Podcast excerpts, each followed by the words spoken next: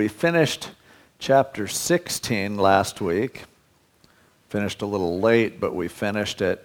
I did want to mention just a couple things about that last section of Luke 16. It was the story of Lazarus and the rich man who um, both died, and we talked about that quite a bit, but I just, there are a couple other thoughts I wanted to throw in before we move into chapter 17 the traditional understanding of this story is that, first of all, that it wasn't a parable, that it was a real story, something that actually happened. And the support they give for that is that there's no other parable where uh, the name of a character is given. And so the thought is that, well, since Lazarus has a name, it's a real story and not a parable. I do think that's a bit weak. I mean, I, I'm, not, I'm not dogmatic on the fact that this was actual, especially when um, the guy's name means somebody who's hard up or desperate. So, um, you know, you can, you can take your choice on that. The reason why people are so insistent that it isn't a parable is they want to take it very literally in terms of uh, Abraham's bosom and the place of suffering and that whole thing. This, this story is really the most solid thing we have to tell us okay, after people die, what happens to them?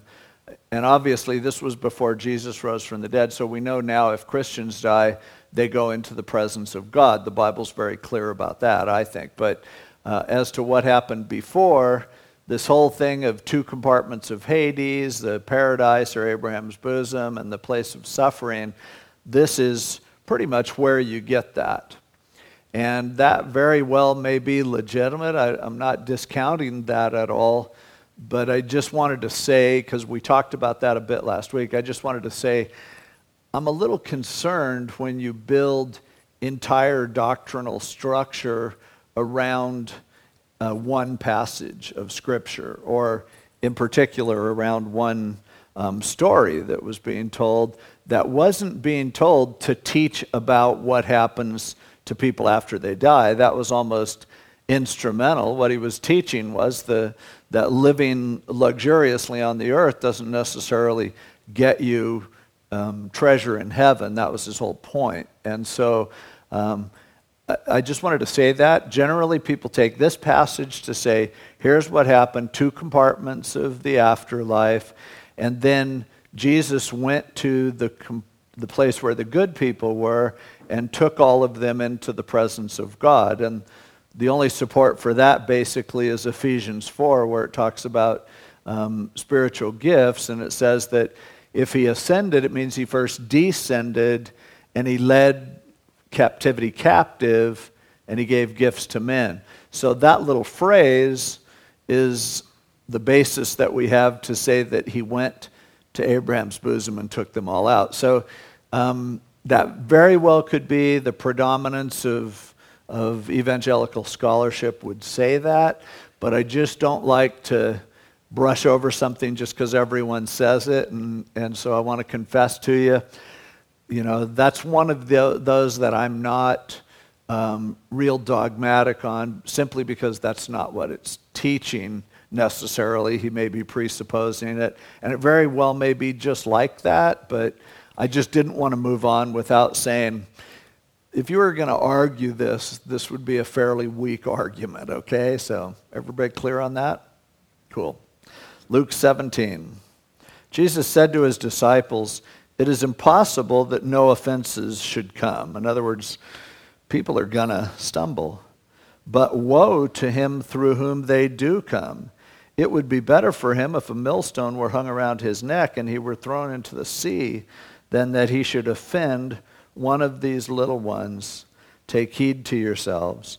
If your brother sins against you, rebuke him, and if he repents, forgive him he's uh, in referring to little ones he was perhaps gesturing to some children who were there and saying you know they're going to fall they're going to be offended they're going to go through difficulties but don't let it be because of something that you did.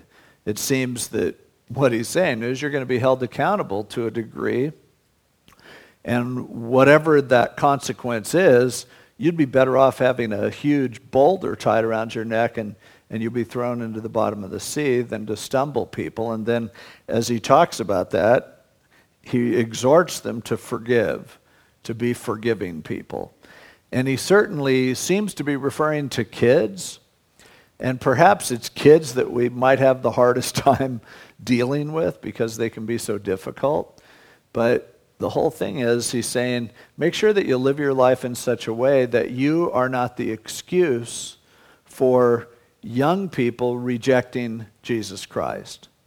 You will be sorry if you do that. And that's a serious thing for all of us, but certainly those of us who have children and grandchildren. We just don't want to be the reason for someone rejecting Christ. But God loves adults too. And so, really, I don't want to be the cause of anyone being so offended that in some way they walk away from the Lord or they reject Jesus Christ because of me.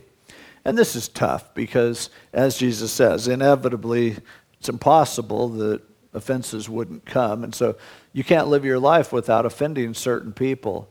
But the idea is be willing to restore relationships with people when that happens.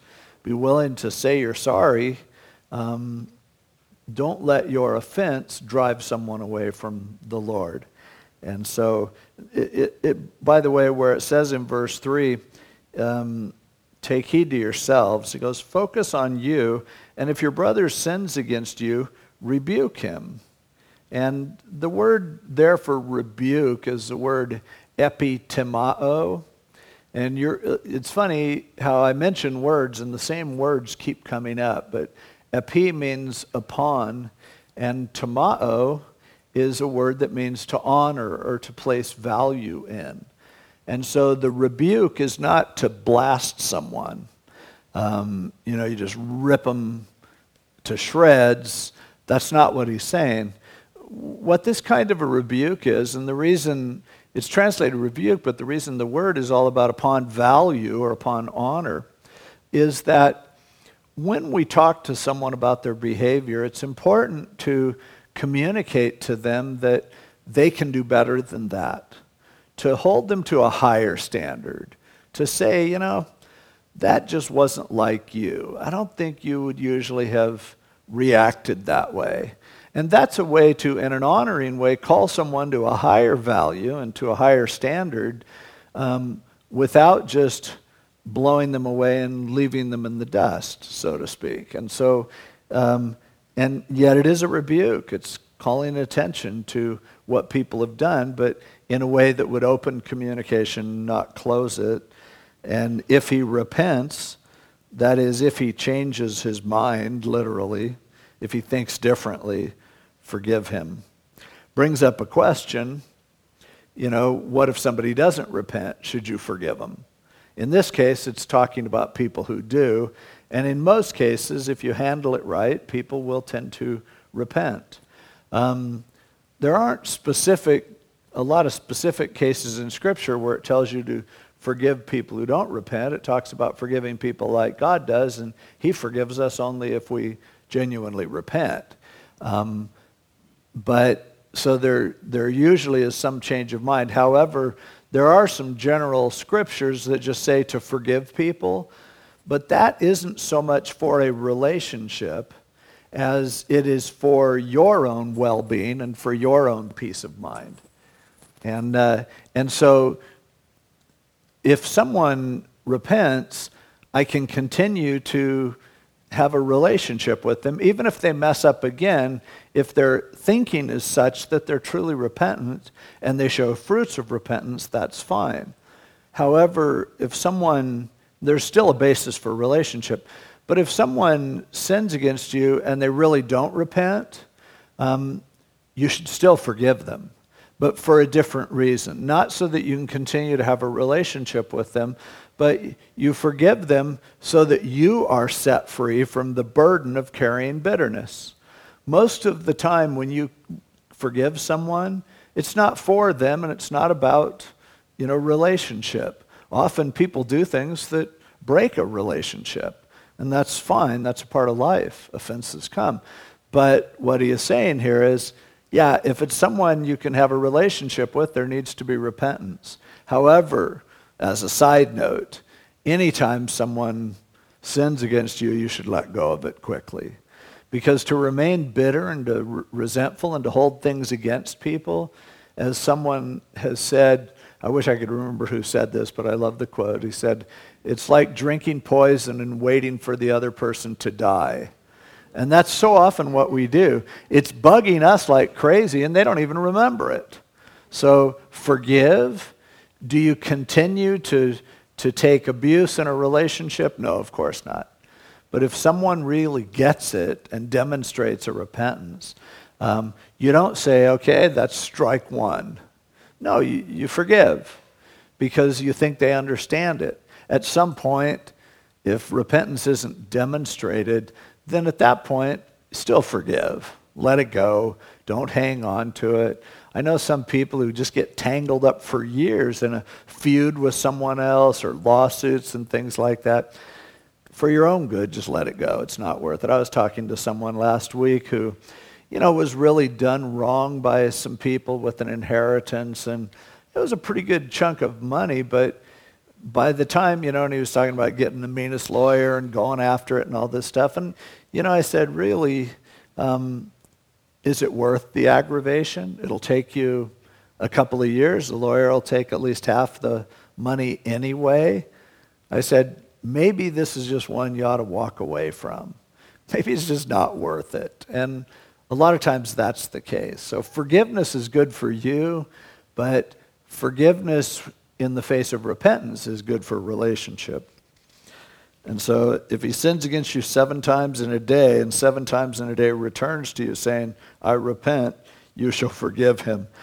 That doesn't sound like much of a heart of repentance. So I guess it doesn't take much.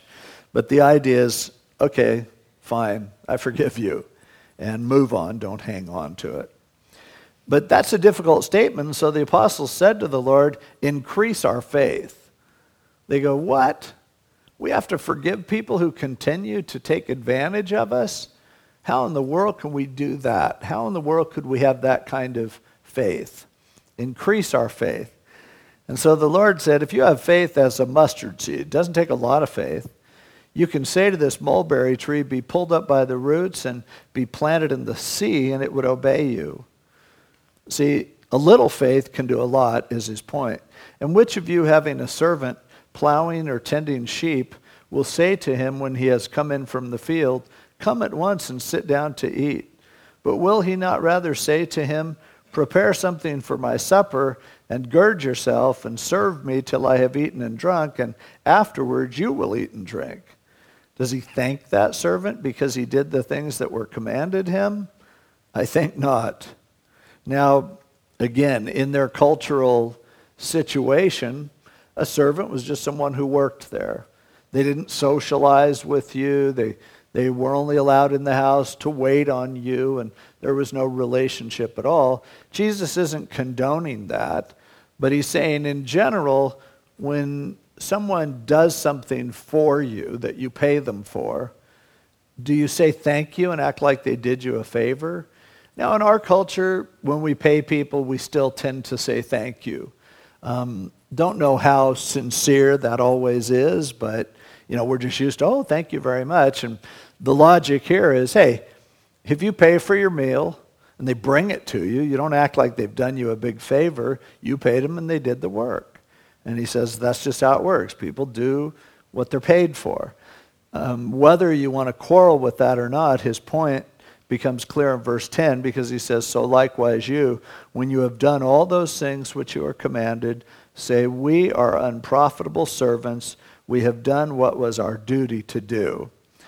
In other words, the point is when it comes to forgiveness, when it comes to maintaining a clear conscience and releasing situations to the Lord, it only seems like it's a hard thing if somebody's asking you a favor.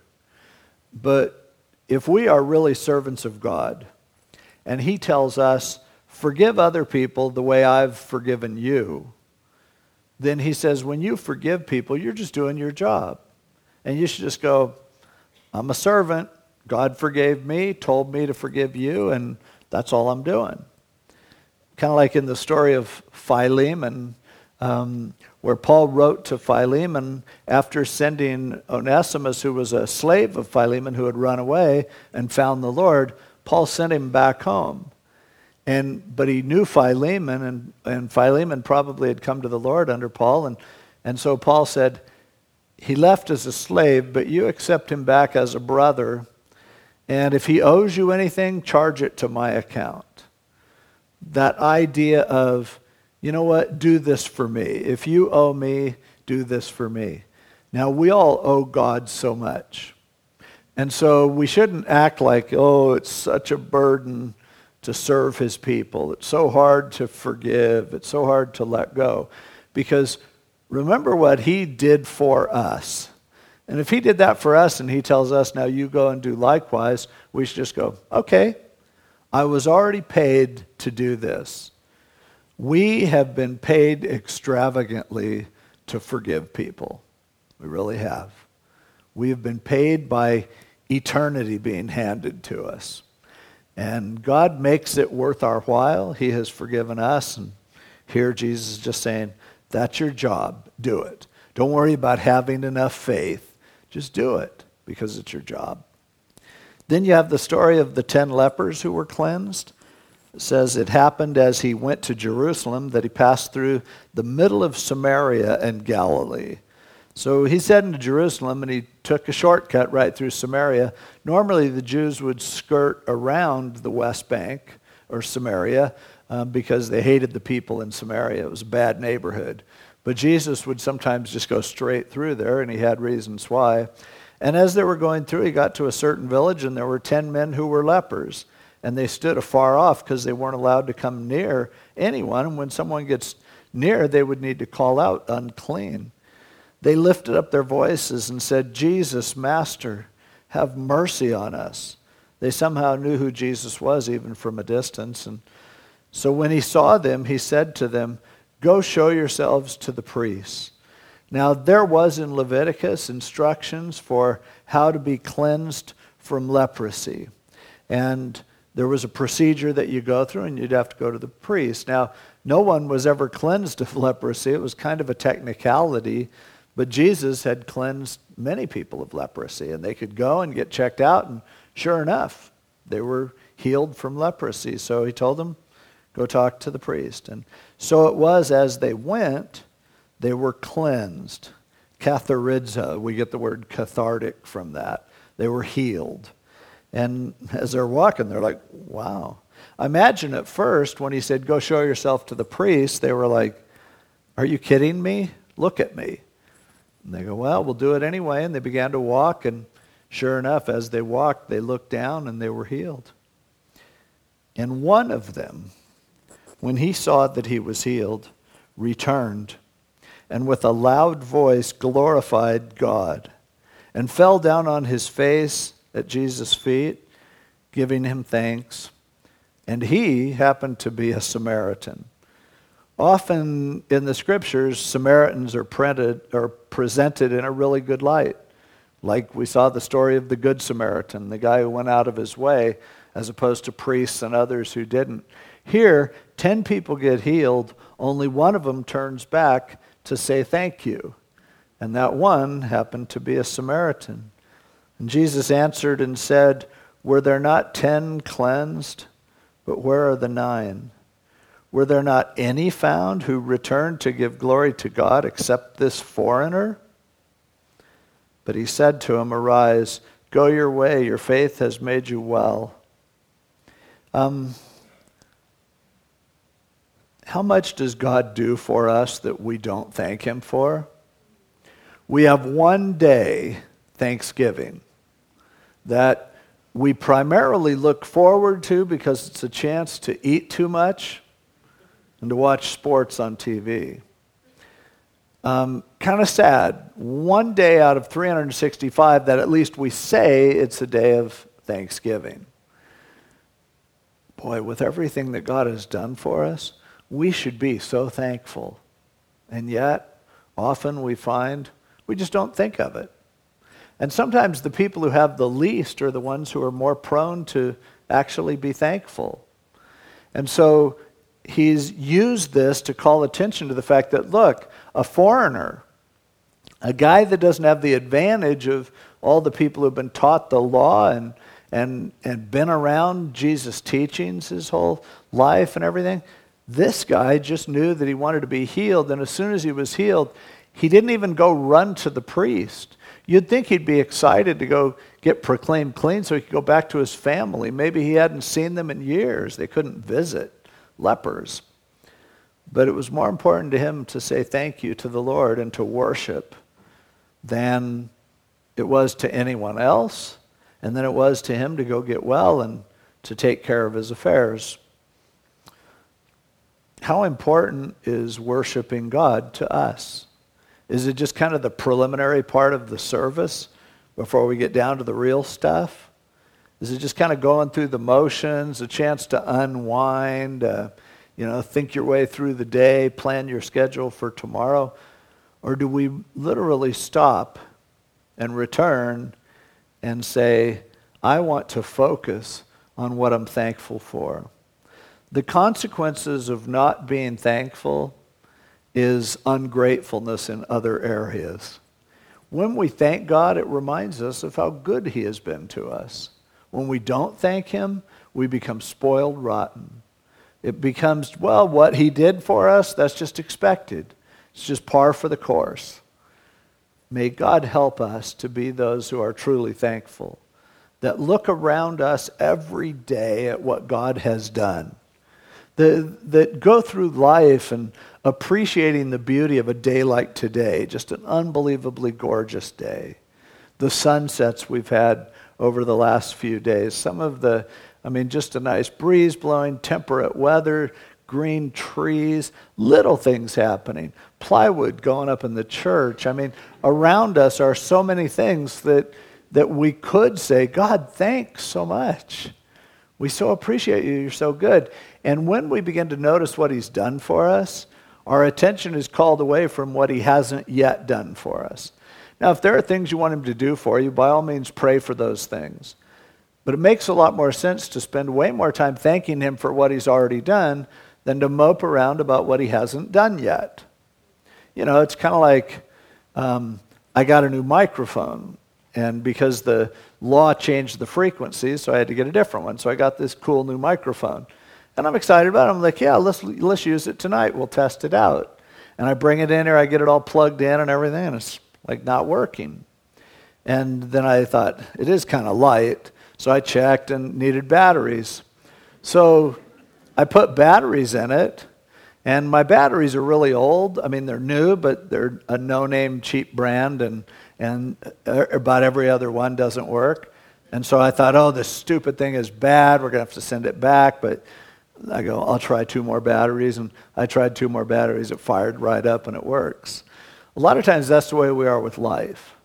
It's like God does something for us, but we go, yeah, but he hasn't done this yet, and it's not perfect.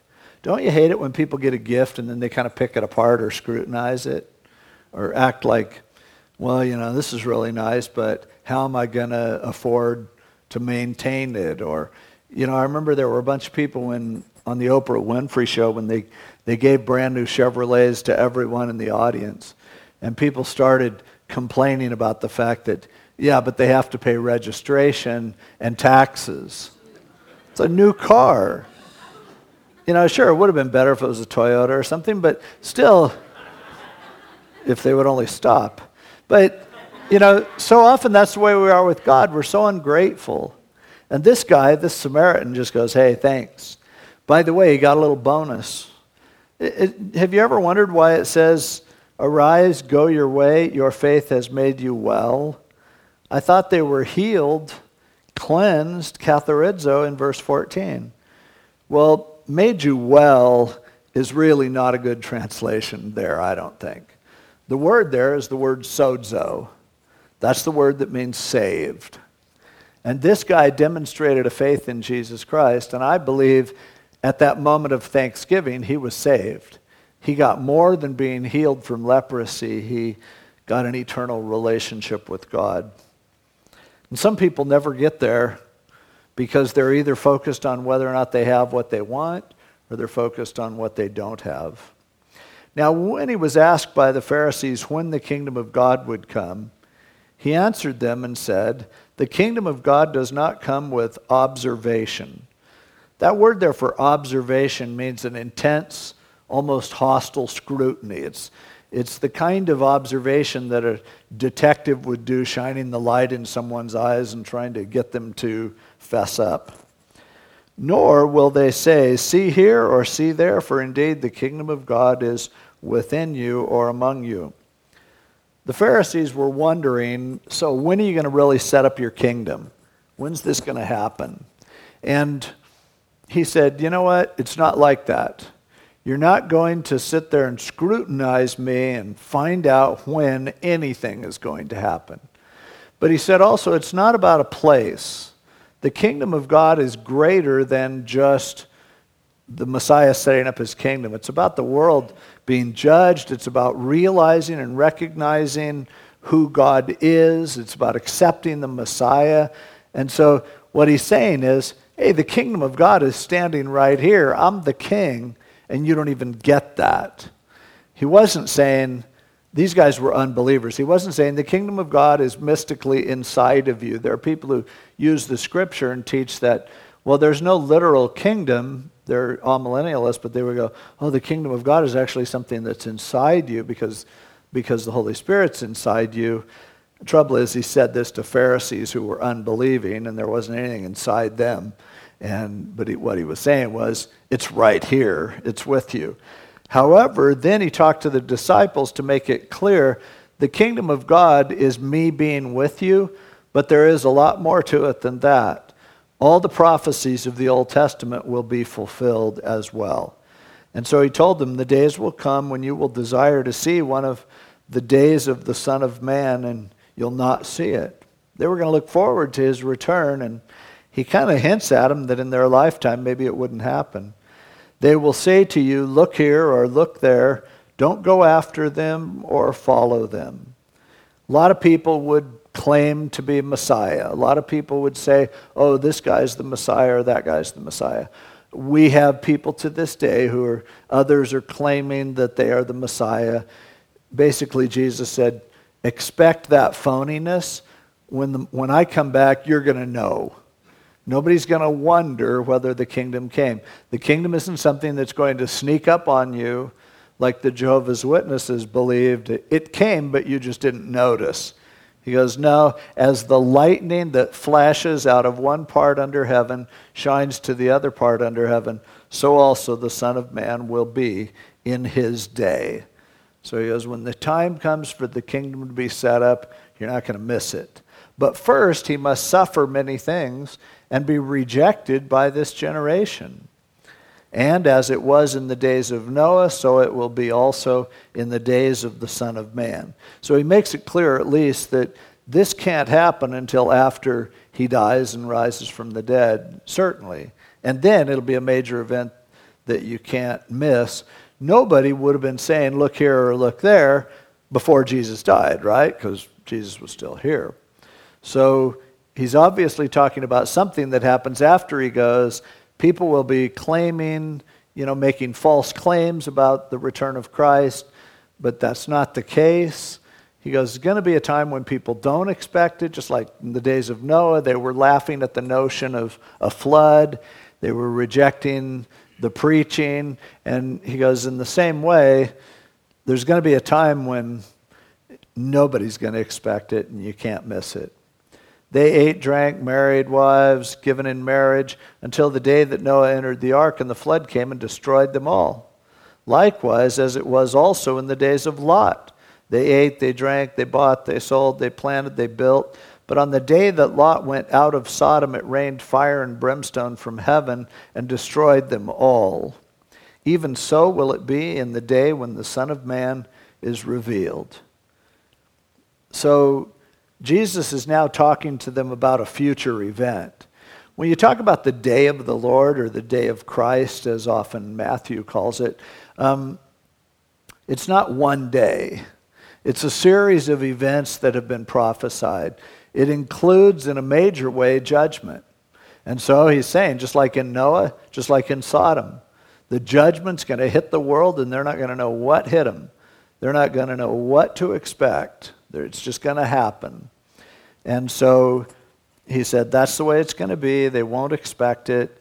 And devastation is going to happen just like it did in those events. Even so will it be in the day when the Son of Man is revealed. In that day, he who is on the housetop and his goods are in the house, let him not come down to take them away. And likewise, the one who is in the field, let him not turn back. Remember Lot's wife. Whoever, remember Lot's wife had headed out of Sodom, but she turned around and was kind of missing Sodom, and she turned into a pillar of salt. Whoever seeks to save his life will lose it, and whoever loses his life will preserve it. I tell you, in that night there will be two men in one bed. The one will be taken, and the other will be left. Two women will be grinding together. The one will be taken, and the other left. Two men will be in the field. The one will be taken, and the other left. And they answered and said to him, Where, Lord? So he said to them, Wherever the body is, there the eagles will be gathered together. Now, he's referring to a day yet future to them when obviously judgment was coming, but there also seems to be some who were removed from the judgment. And he doesn't talk to them that they would be there, he talks to them about they, people who would be there. Now, one interesting thing to note is that this was not a local event. There are people who say this is referring to the fall of Jerusalem in 70 AD under Titus, the Roman general. And so then these are people who would generally, generally categorize themselves as preterists. A preterist looks at all biblical prophecy and sees that it's already been fulfilled. And so they look at these kinds of things and they say, he was just referring to the fall of Jerusalem in 70 AD. But the problem is when you look at these things, he's referring to some sort of worldwide event because it happened suddenly, and yet some people are working out in the field. Huh. Oh, the ladder fell? Cool. I was hoping that was going to happen. I was dragging this whole judgment thing out until. No, notice that some people are in the field working, some people are sleeping in bed at night. So it seems to be a worldwide phenomenon, wouldn't fit with something that only happened locally in Jerusalem. Now, people want to argue about this passage because people who don't believe in a, in a rapture, and in particular a pre tribulation rapture, they like to point out that, oh, when it's talking about one will be taken and the other left and, and all that kind of stuff, um, it, it's referring to people being taken for judgment. And so, and when you look at the Olivet Discourse in Matthew 24, it has a reference to people being taken for judgment, and, and the last verse, verse 37, seems to emphasize that too. However, it makes you wonder why did he bring up Noah and Lot? Because in both of those cases, godly people were removed from the situation before the judgment came. And so, to me, and again, one taken and the other left. So, is the taken taken for judgment? What happens to the one who is left? No one during the Great Tribulation period is going to have it easy. Everyone's going to, the judgment's going to be universal and worldwide, where huge percentages of the population will be wiped out. So it doesn't seem like a great comfort to say you're going to go through that, as in 1 Thessalonians chapter 4, when Paul said, after talking about the rapture, we who are alive and remain will be caught up together with them in the clouds to meet the Lord in the air, and so shall we ever be with the Lord. He says, Therefore, comfort one another with these words. And so Jesus here seems to be telling them, Don't worry, this isn't going to be you. You're going to hear things, but when it happens, they are going to see it. And so, to me, the clearest reading of this passage is that he's warning about the day of judgment that's to come. No doubt about it. It's going to be like Sodom. It's going to be like the earth under the flood, but he's also talking about the fact that some people will be spared, some people will be taken out of it, and so I don't have a problem with this referring to the rapture. The people who do have a problem with this referring to the rapture are primarily people who don't want to believe in the rapture. And so, uh, if that's you, that's fine. I believe if you've accepted Jesus Christ as your Savior, you'll be raptured with the rest of us. So you're not going to have to answer a few questions about the Left Behind series before you actually get raptured. It's, it's the grace of God, and if you've given your life to Him, you'll be fine. I believe you'll be with us caught up in the air. And then this last verse where they go, Where? The idea is, you know, where are they going to be taken? And he said, Wherever the body is, there the eagles will be gathered together. Now, some people interpret this scripture to talk about you will, Isaiah 40, 31, you'll mount up with wings as eagles. The body will be there, the eagles will be gathered, and that this whole thing is a reference to the rapture. Um, I think that's probably pretty weak um, because this phrase sounds an awful lot like Revelation 19 and verse 17, where, well, let's just turn over there quickly. We have all night. Revelation 19:17 referring to the battle of Armageddon. John says, "Then I saw and this is after Christ came on a white horse and uh, had a, sh- a sword coming out of his mouth to strike the nations." So the end of the tribulation period. Then I saw an angel standing in the sun, and he cried with a loud voice, saying to all the birds that fly in the midst of heaven, Come and gather together for the supper of the great God, that you may eat the flesh of kings, the flesh of captains, the flesh of mighty men, the flesh of horses, and those who sit on them, and so on. So this sounds awful Armageddon ish, the language. And according to William Barclay, this phrase, uh, the eagles will be, the, the body will be where the eagles are gathered together, was a common um, proverb in those days saying, if you see the vultures landing, you know where the body is, you know where the meat is. And, and basically, they use this saying to say, judgment is going to come, judgment is inevitable. So, again, in this passage, I see deliverance and I see judgment, the primary emphasis being on judgment, certainly, but I have no problem seeing that the rapture fits in with this as well chapter 18. Then he spoke a parable to them. And Luke quite often does this. He has a parable and he tells why Jesus told the parable. He spoke a parable so that men ought always to pray and not to lose heart. In other words, that we'd keep praying, that we wouldn't quit. So there was a certain city, a judge who didn't fear God or regard man. Now there was a widow in that city, and she came to him saying, Get justice for me from my adversary. She needed a legal decision. And he would not for a while, but afterward he said within himself, I don't fear God, I don't care about people, but because this widow troubles me, I will avenge her, lest by her continual coming she weary me. Then the Lord said, Hear what the unjust judge said.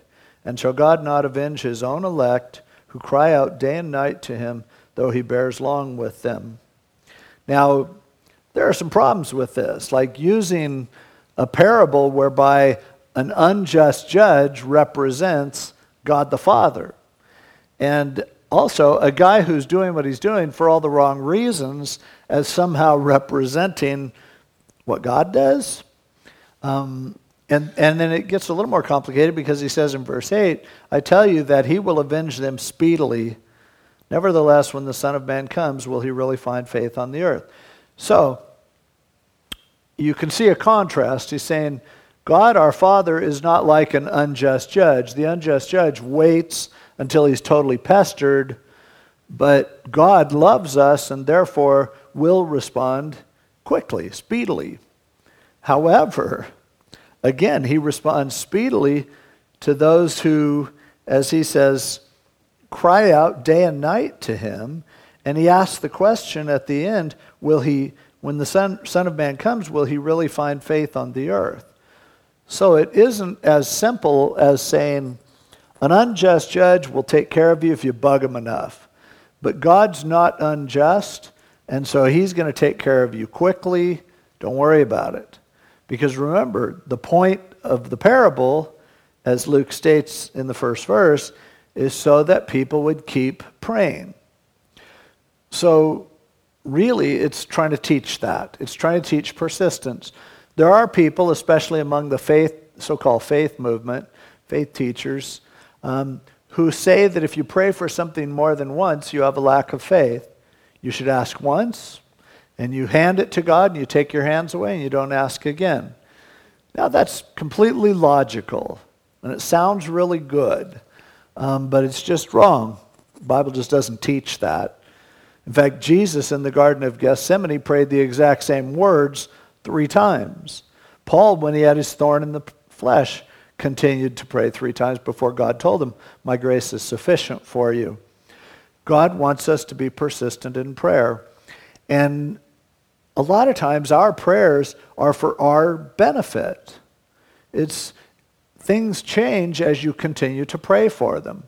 And often I'm really glad that God doesn't answer my prayer the first time I say it. Because sometimes after I pray for something a while, I realize that was stupid. That was a dumb prayer, and I'm glad he didn't pray it. I'm glad God didn't do it my way. In fact, if God did it my way, I'd be God and I'd be in trouble. And yet, I need to continue to ask. And I believe that you, I don't think we should just always ask, okay, God, whatever you want, whatever you want, whatever you want. I think we should ask specifically for what we feel like God is laying on our heart to do. If He ever changes that, then we can modify that prayer. So if there's somebody I know who doesn't know Christ, I pray that they'll get saved. If there's someone I know who is sick, I pray that God will heal them. And if someone doesn't have a job, I pray that they'll get a job because that's what I want. And He says He'll give us the desires of our heart. However, if I pray and I don't see anything happening, I keep praying. And at the same time, I'm listening. Okay, God, is there a little different purpose that you have here? But what I don't want to do is to lose heart and to not have faith because that seems to be the issue. I pray, God doesn't do what I want him to do, so I quit. You don't quit on God. He's God. You're his servant. You do what he tells you to do. You do the best you can at what he is calling you to do, and you cry out to him, and you ask him for whatever you want to ask. And sometimes, when you've been praying for years, he will answer instantly. See, that's not a contradiction. The point of saying that he'll answer speedily isn't that he's working on it all this time and he's trying to figure out what to do. God can just think something and he's done it. And I often think, okay, God, why don't you do this? But the timing isn't right. And some of it is he wants to teach me to pray. He wants to teach me to be more um, persistent in my prayers. Other times it's just the circumstances aren't right for him to do what I would like him to do. And so when he does it, it'll be instant. But he might wait a long time before then. We used to know a man, a friend of my mom's and, and my dad's, who was a Jewish guy named Danny Rose. And I felt close to him. He was just a godly Jewish believer, and his birthday was on the same day as mine. So we would always joke about that when we would go to the church, the open door, and we would see him there in Los Angeles. Um, but he became a Christian when he was a teenager, and he prayed for his family until he was around 90 years old, and no one in his family had accepted Christ. But he prayed for them constantly at the prayer meetings. He would pray for them by name, and he was just, and luckily for, their, for his relatives, he lived to be over 100. And in the last 10 years of his life, something like 170 of his relatives came to Christ. Now, for that many Jews to accept Christ, that's quick. That's amazing. But it just took a lot of praying to get to that point. and how much more rewarding it is when God answers prayers after we've been praying for a long time. And in the meantime, it cleans up our requests, and the Holy Spirit kind of helps us to not pray for stupid things. Now, Jesus, uh, it says he spoke the parable uh, to some who trusted in themselves that they were righteous and despised others. So he goes, Here's a parable for people who thought they were sufficient, who thought they were righteous, and they looked down their nose at other people. Anybody like that? Sometimes, all of us. Two men went up to the temple to pray one a Pharisee, and the other a tax collector. That's like the most righteous guy and the greatest dirtbag that their society had to offer a Pharisee and an IRS agent. And the Pharisee stood and prayed thus with himself. Notice, he wasn't even praying to God. He was pretending to pray, but really he was praying to himself. God, I thank you that I am not like other men, extortioners, unjust, adulterers. Then he kind of opens his eyes and sees this tax collector, or even this guy right here. I fast twice a week. I give tithes of all I possess. The tax collector is kind of embarrassed being the illustration of this guy's prayer. You know, it'd be like if I came here and goes, well, let's, let's pray beforehand. And I go, God, I thank you that I am really special that I serve you greatly, that I do a lot for you. God, I thank you. I'm not like Myrene down here. you know, how would Myrene feel? And uh, so he goes on to say the tax collector stood at a distance. He didn't want any attention. And he wouldn't so much as raise his eyes to heaven, but he beat his breast, and that was the way they would mourn, and said, God, be merciful to me, a sinner. I tell you, this man went down to his house justified rather than the other. For everyone who exalts himself will be humbled, and he who humbles himself will be exalted. The word humbled means to be pressed, and the word exalted means to be elevated. And this is such a powerful principle of life, spiritually and in every other way. Promote yourself you're cruising for a bruising, you're looking for a fall, something's going to happen. A lot of people will be looking to knock you off your pedestal. Um, and God Himself will allow that to happen in order to humble you. But if you humble yourself, then God will exalt you. God will bless you in ways that you can't imagine. And so this parable reminds us that for all of us, we have no business judging other people. Be careful when other people's sin starts to really irritate you. Be careful when you start looking at sinners and just going, how could they do that? Be careful when you start looking at the world and saying, this place disgusts me so much. I don't know why God doesn't just destroy it. Um, I don't know why God doesn't judge these people. Be really careful because He looks on those people and His heart just burns with compassion for them you can almost predict when you find a really judgmental person, they are going to be flattened. It's going to happen. So pronate yourself, humble yourself in the sight of God, and, and He'll lift you up. That's, that's the way to do it. And Jesus teaches that in a thousand different ways. And then a bunch of people were bringing their kids so that He might touch them. And when the disciples saw it, they rebuked the people. Same word, by the way, epitimeo. Um, to call someone to value. Probably what the disciples were doing is they were saying, You guys aren't important enough. Jesus is too important to be messing with children. And so Jesus had to explain their priorities are a little different than you think. And Jesus called them to him and said, Let the little children come to me and do not forbid them, for of such is the kingdom of God. Assuredly, I say to you, whoever does not receive the kingdom of God as a little child will by no means enter it. Jesus talked about kids a lot in the kingdom. Um, and here he was saying, You somehow think the kids aren't as important as you? Are you kidding, man? You've squandered most of your life. They have their whole life ahead of them. D.L. Moody, one time after preaching somewhere, he was staying at a home of some, some people, and, and they said, Well, how did, the, how did the revival go tonight? And he said, It was pretty good. Three and a half converts. And they said, Oh, how cute. Three adults and one child. He goes, No, three children and one adult. He said the adult only had half of his life left. Children have their whole lives. We cannot emphasize enough, and Jesus goes to great lengths to explain how important kids are. It's why we need to protect them.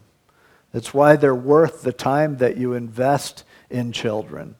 It's why we have children's ministry. It's not just to, to keep the kids busy so that you know the adults can be ministered to. The truth is, what I do with the adults in here is closer to babysitting, and what they do out there is closer to ministry as far as Jesus is concerned. Because those kids out there have their entire lives to give to Jesus Christ.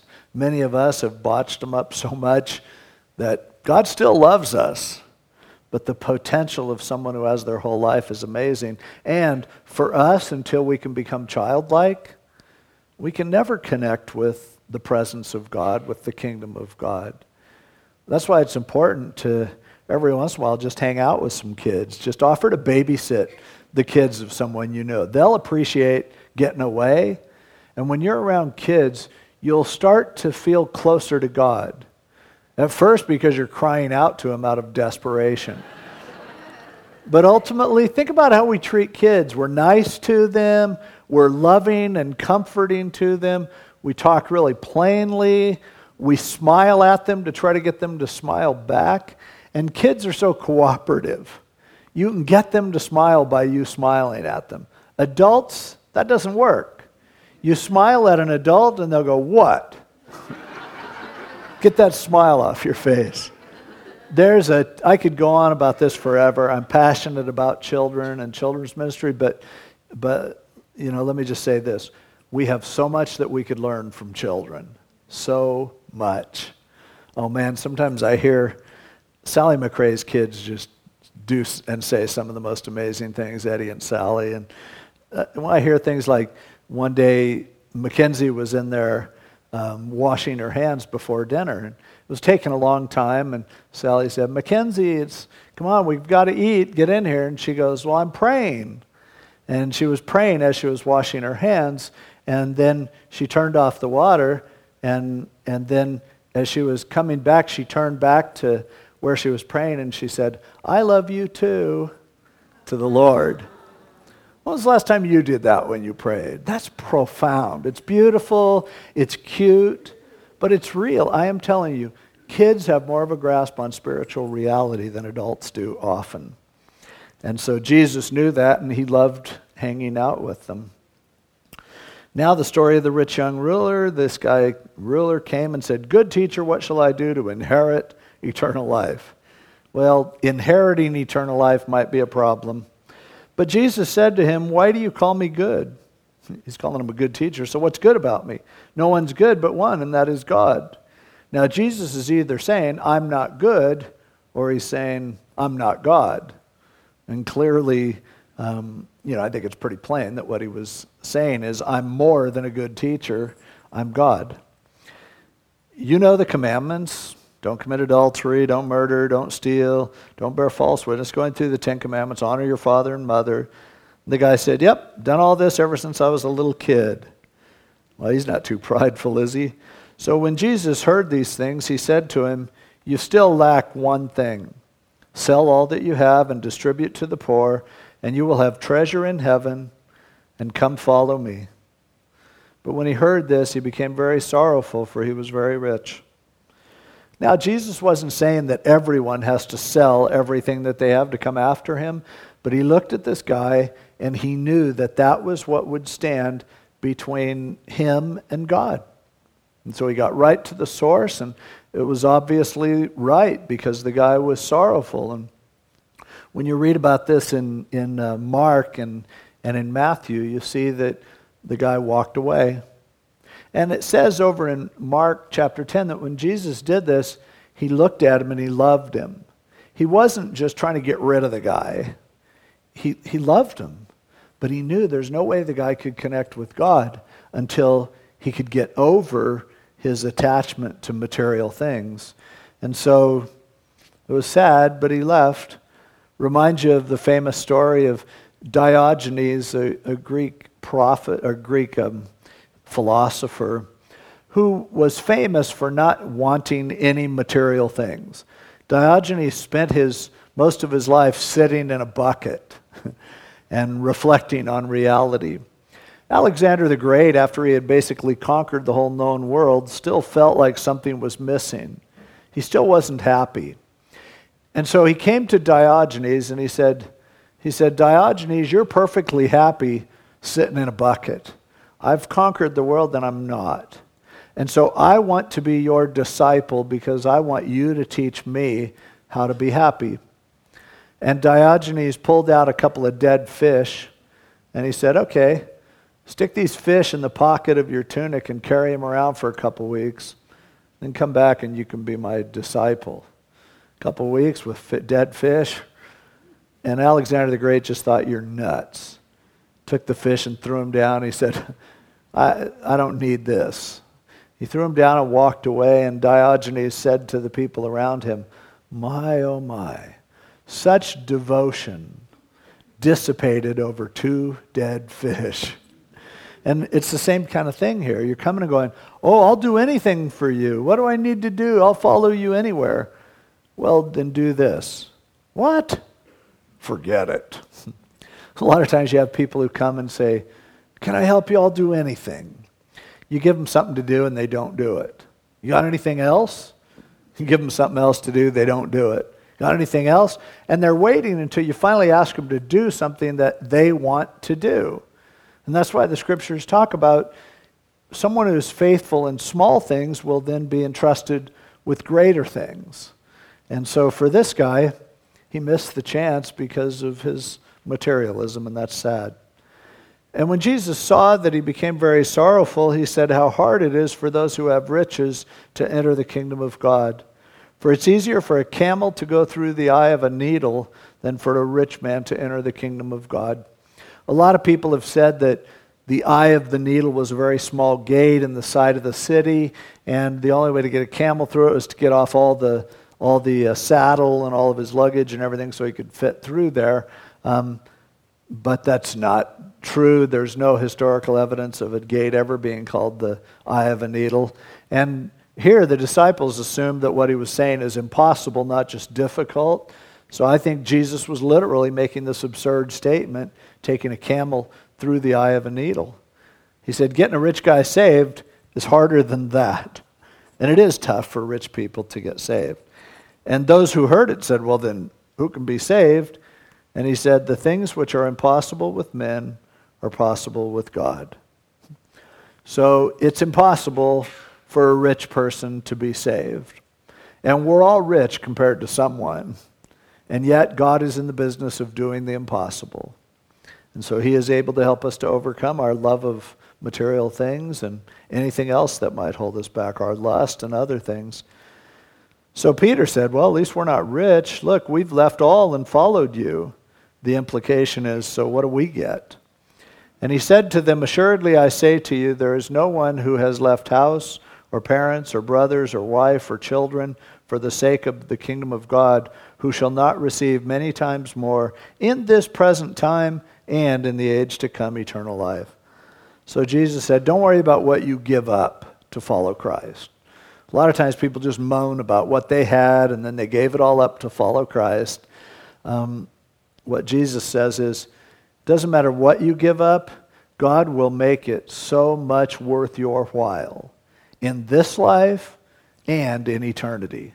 So don't worry about anything that you've given up to follow Him.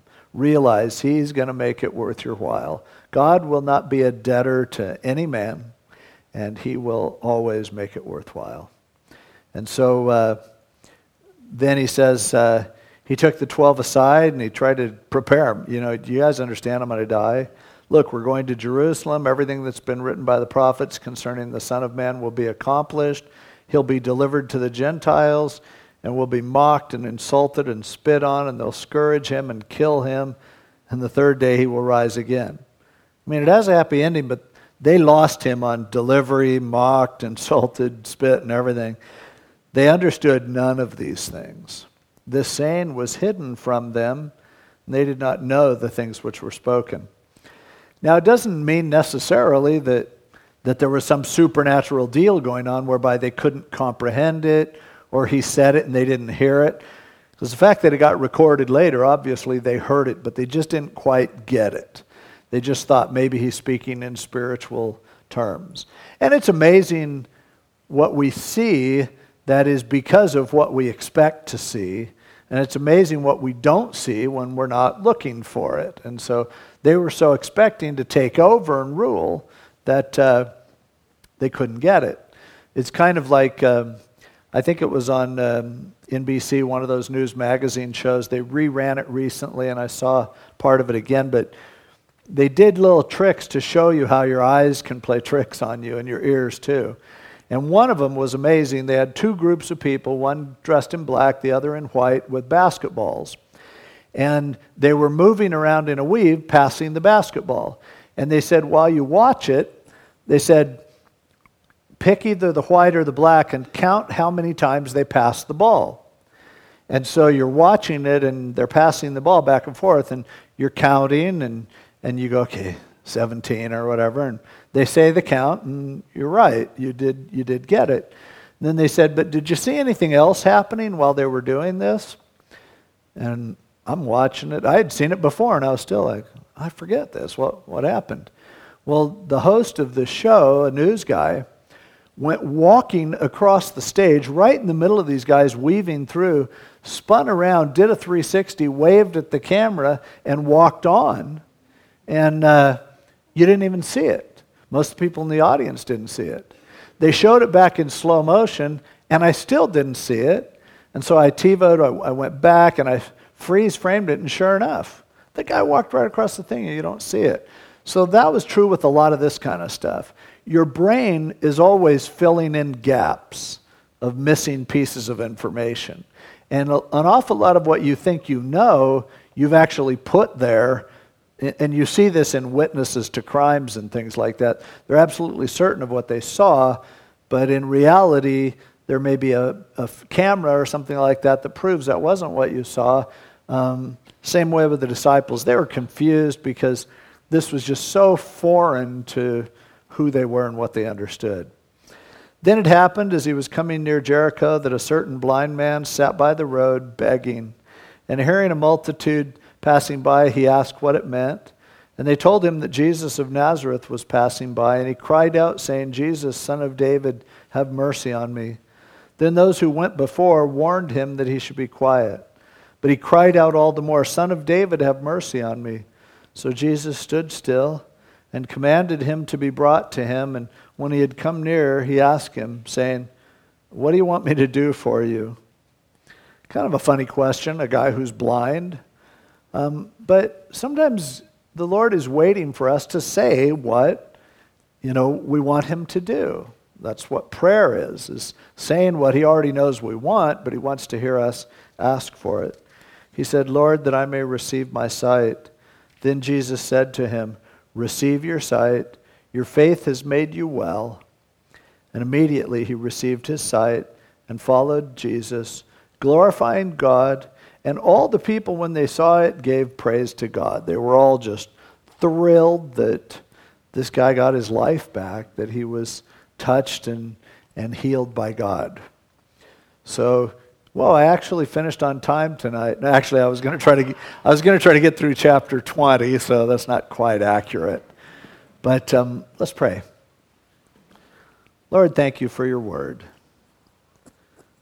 Thank you for the fact that Jesus knows people so well because he was one, that his teaching just touches us right where we live, right where we are. Help us to learn from our Lord and help us to prioritize our lives in such a way that what's important to you is important to us. Many of us are like the rich young ruler, where our things mean so much to us. Some of us have grown up so much that we don't even remember what it's like to play and to be a child, to have that kind of faith. Some of us aren't praying like we should. We're so overwhelmed by our needs that we, we give up on asking. We become so discouraged we stop asking. Others of us are judging others and, and, and headed for a fall. Lord, whatever the circumstance, you know us, you know who we are. Lord, I just pray that you would work in our lives. And we thank you for giving us this time tonight to sit at your feet, to experience what it was like for the disciples to listen to your teaching and learn the lessons that you have for us. In Jesus' name, amen.